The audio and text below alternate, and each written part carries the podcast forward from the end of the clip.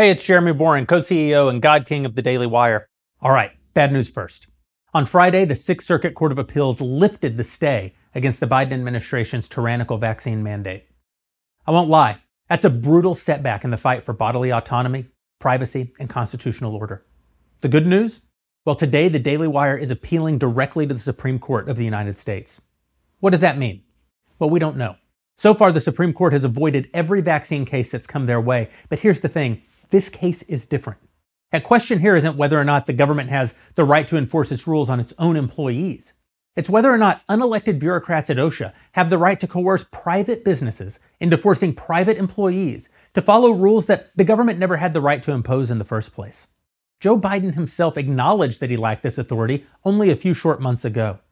But lacking authority and even admitting to lacking authority has never stopped Joe Biden from trying to force Americans to comply with his policies. Look, we're confident in our cause. We have the rule of law, administrative and constitutional on our side. We have the science on our side. We have the best and most moral arguments on our side. If the Supreme Court will just hear our case, we're confident we can win. If they won't, well, that won't just be a loss for us at the Daily Wire. It'll be a loss for every American. It's pretty hard to claim to be a free country when the government can force businesses to force their employees to either violate their own consciences and inject themselves with drugs they don't want, or be discriminated against at work, or be fired. At the end of the day, the government does have the power to make us all comply, but they don't have the right to make us all comply. And that's why we have to keep fighting. Sadly, a lot of companies, even many companies I admire, have already thrown in the towel. And look, I get it. If you've exhausted every effort, if the fight is lost, well, then the fight is lost. There's no reason to lose your business too. But see, that's just it we haven't exhausted every effort. The fight isn't lost, and now is not the time to surrender. There are still 51 days left before the freedom destroying OSHA mandate will be fully enforced. 51 days to change the course of history. 51 days to fight. So fight. You know I'm personally pro-vaccine. I mean, the Johnson & Johnson vaccine didn't prevent me from getting COVID, and the Moderna vaccine didn't prevent my wife from getting it. But the data does maintain that the vaccines dramatically reduce your chances of hospitalization and death, especially if you're in a high risk demo.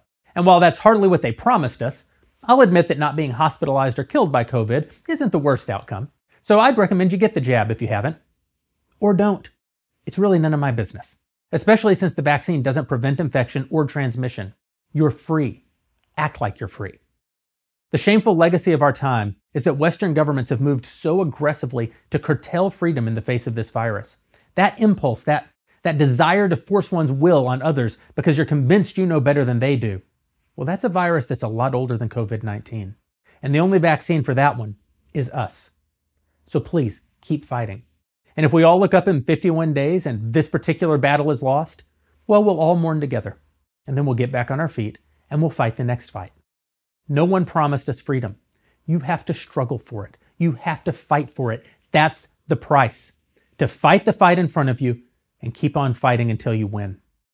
So keep on fighting until you win. Onward to the Supreme Court.